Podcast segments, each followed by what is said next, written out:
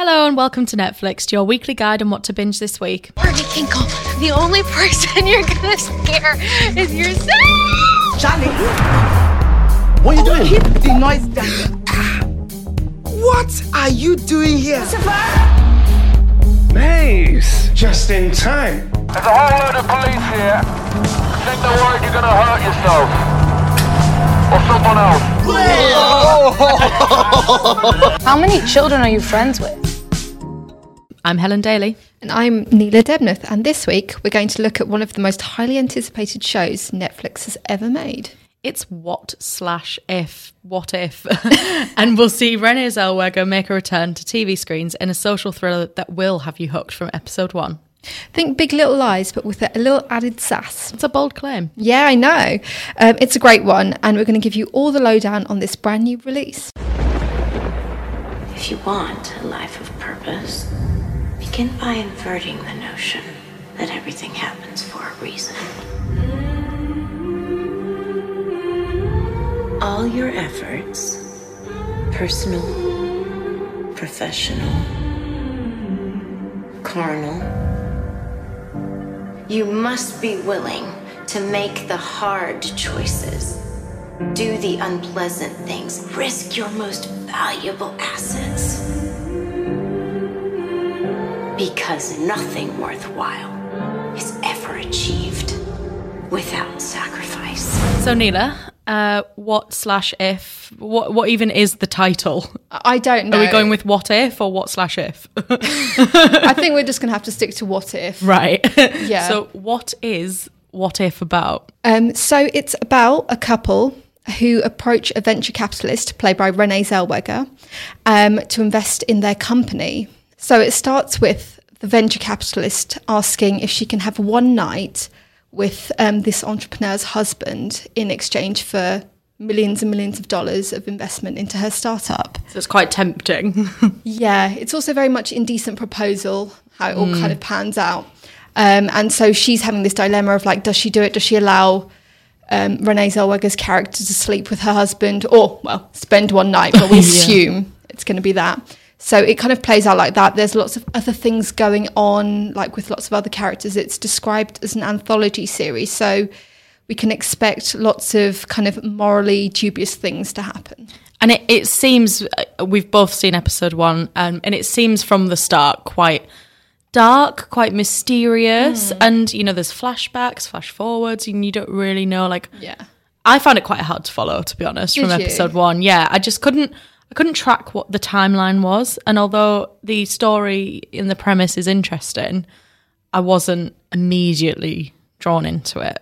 And I think it's because I couldn't tell like where we were in the story and what was going on. But once we got into like kind of the conversations and the meatier bits, I enjoyed it a little bit more then. Yeah, I don't know what to think of it. It's very, I felt it was very much like you. It was very kind of, very trashy but sexy, that kind of thing. It's so trashy. And like, who's she talking to at the beginning? There's this whole monologue where she goes off on one. Yeah. And so I think it's supposed to be theatrical. She kind of, I think the whole thing has a kind of tongue in its cheek. It's not taking itself too seriously. Yeah. I mean, one thing we should touch upon fairly soon is the characters. Renée Zellweger is actually brilliant in it. Yes, I agree. It's so different to like, you know, Bridget Jones, which she must be like so bored of being associated with by now. Yeah. Like she's like properly kind of scary and also sexy and alluring, and there's no like big knickers on show. It like, felt there was one there've been some promo shots and she almost kind of looks like a Sharon Stone Basic Instinct-esque figure. And I think there is something in there that maybe the writers are kind of trying to draw on these kind of 90s things. I mean, like, they kind of basically mention Indecent Proposal. So you kind of get this sense that it's kind of trying to hark back to that kind of era. And actually, to be fair, it's interesting you say 90s, because I felt the whole look of it and the music as well. Everything. It was a bit like bum chicka wow wow. Like, it was very, like, cliche and quite... yeah, it wasn't cool. Yeah, I mean, I don't mind. I found it... I wasn't sure what to make of it when I watched the trailer. I was like, oh, this is going to be a bit trashy. But actually, it's quite compelling. I do want to know where it goes. I've only seen episode one, but I want to see how it pans out, what her motivations are as a character, because why is she doing this? Yeah, what do you think she's up to?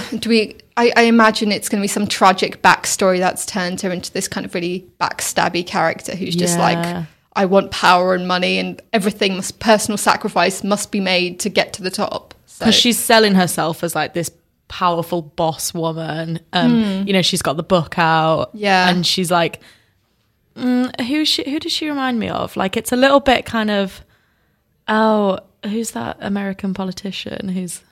I'm trying to think who... I don't know. I mean, there are almost glimmers of maybe Steve Jobs in the way that she's very much like... Arms folded, like on the front of a cover. I've done it, so can you. I think something like that, but maybe also Hillary Clinton in that kind of ruthlessness. Yeah, slightly Hillary. Yeah. Sarah Palin. Just came to me. Sarah Palin. Yeah. I thought she's a little bit Sarah Palin. And I thought, actually, I thought it was a good role for Renée, I think. Yeah, I think it's a good departure from Bridget. I think she needed to do this to be like, I'm kind of done with that. It's good to see her on TV as well, because she, I don't know, can you think I don't think she has been on much for a very long time. So I think it's good for her to come back to TV. I'm surprised she chose this role, though. I mean, it's probably because it's so different. Yeah. To be fair, because, I mean, immediately I was actually quite shocked because I watched her doing some promo for it earlier in the week and I thought, like, she's got quite a little, like, squeaky voice, a little high-pitched voice. She's very softly spoken. Yeah. And then she's playing this, like... real scary, like dominatrix, probably woman. That's probably episode 5, maybe.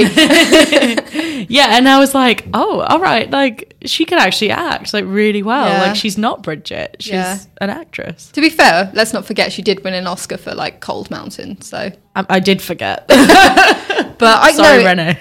But no, it is good. It is good for her to kind of be in this kind of new role. It'll be interesting to see when it drops on Netflix if it takes off, because I felt like with You, it was dropped over the Christmas period, so people were binging it. But I think it will have a You effect.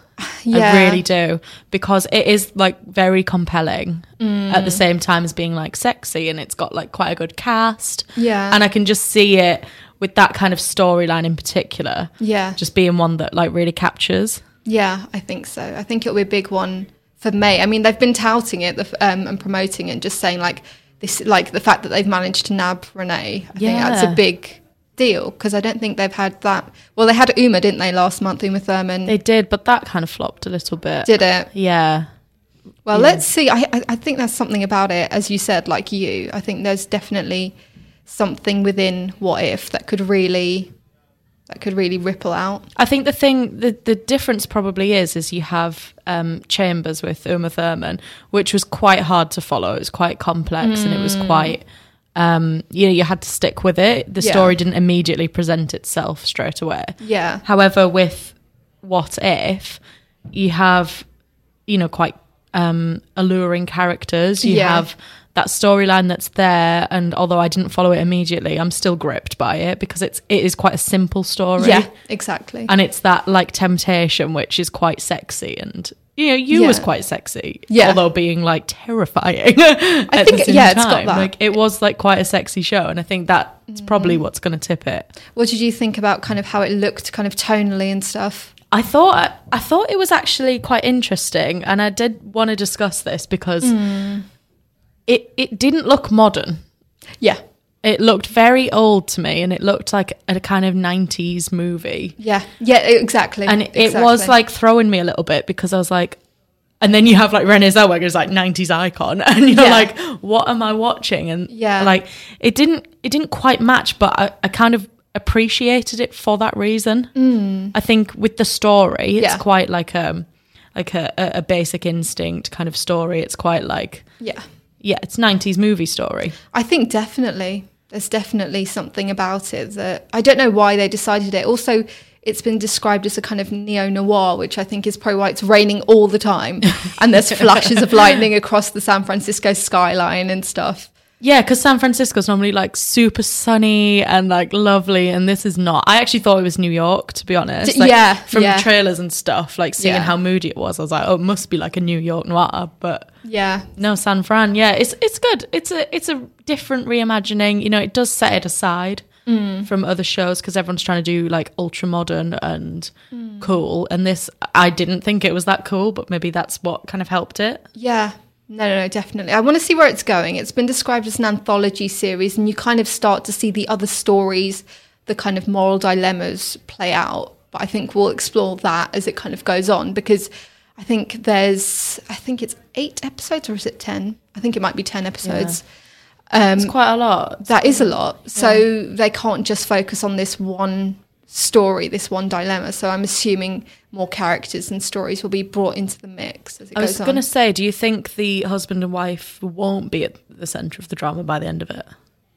It's a tough one. I mean, I get the impression that Renée's almost like the puppet master. Her character, Anne Montgomery, is kind of pulling all the strings, and she knows a lot about all these people and she is kind of manipulating them. But yeah, we'll have to see how it goes. I think it will probably come back round to the husband and wife. However, I feel they'll become more subsidiary characters during the course of the show, but almost to bring it to a close, maybe we'll come back to them. Yeah. And I think for me, it had that kind of Big Little Lies element that, you know, you have all of these different families and the different women especially, and they're all kind of linked somehow. Yeah. So in that case, they're all linked by a school, and the link is yet to emerge for us in What If. But I think maybe that's how they'll do it. It'll be through like the company or something like that, maybe. Or the bar, you know, that was like an interesting way to get Anne into that relationship. That was weird. And it was really interesting, the power play, actually. I thought it was quite... It like shifted like so many times, but... Yeah. I mean, as always, Renée's. But you can tell that she's loving playing this role. She's loving playing the bad guy. Yeah. So from the little that we kind of know about it, it's weird. It's kind of been like really heavily advertised, but then no one knows what we kind of know nothing about it. Yeah. Do you think that this will be a second season, or is it looking like a one-off? I think we just can't call it right now. I think unless I'd watched the whole thing, I feel like I could have got a better sense. Yeah. So I don't know.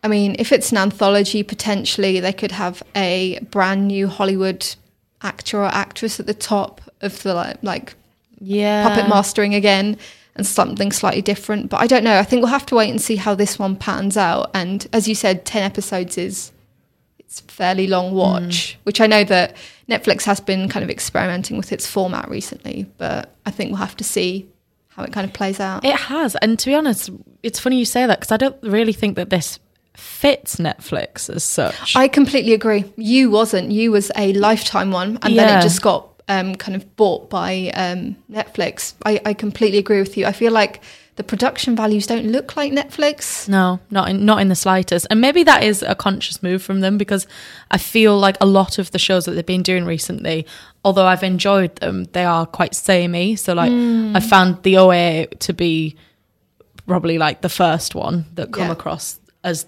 that kind of style and that kind of tone. And then you get Chambers, which is very similar in tone. Then you get The Society, which again is quite similar. Yeah. And I just think maybe this is like the next shift for them. Yeah, maybe. Potentially. Like, given the success of You, how could you not go down that road? Yeah, no, I think that makes a lot of sense. I think this might be like they've seen that success, especially because they are taking over season 2. Season 2 is going to be an original...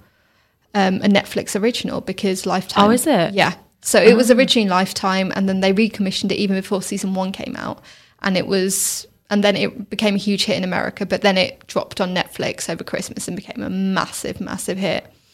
And Netflix kind of took it over. But yeah, I can completely see them going down that route, because they know it's a formula that works for them now. Yeah, I mean, they seem to release stuff remarkably quickly. Like... I don't even remember this being in pre-production, let alone post. And all of a sudden it's here. And obviously they've moved very quickly with You. Yeah. Commissioning a second season before the first came out. Yeah. They must have been aware it was a good one. And I mean, it was, you know. Yeah. It was entertaining, I think. And and it'll be like this. And I think this has the similar sell, really. So would you recommend it? Definitely. I definitely want to watch it. I want to see where it goes. So yeah, I think so.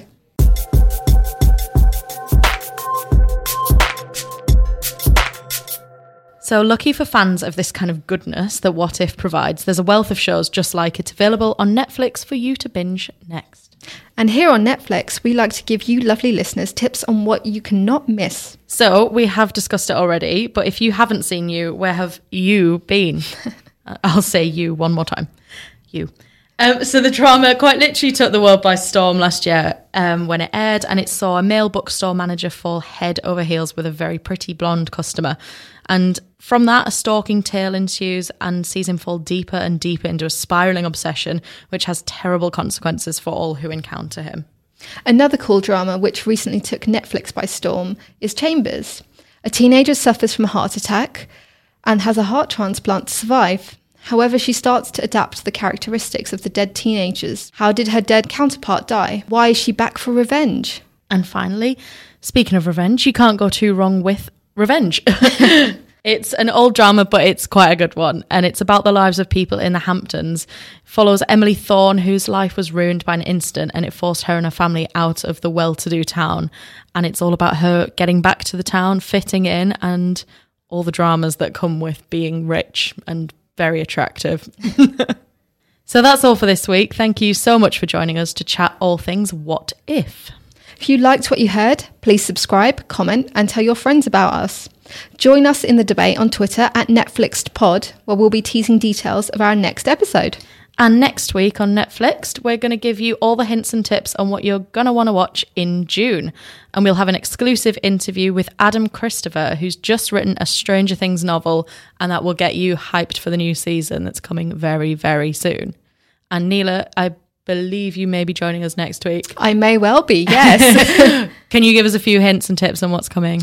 Well, the big one's Black Mirror, which, oh my God, I can't wait. Dark season 2 is coming as well. So we've got lots of kind of sci-fi to look forward to. Just what you want when the weather's getting nice. Yeah, I know, right? Yeah. So tune in next week. You won't want to miss this. See you later. See ya.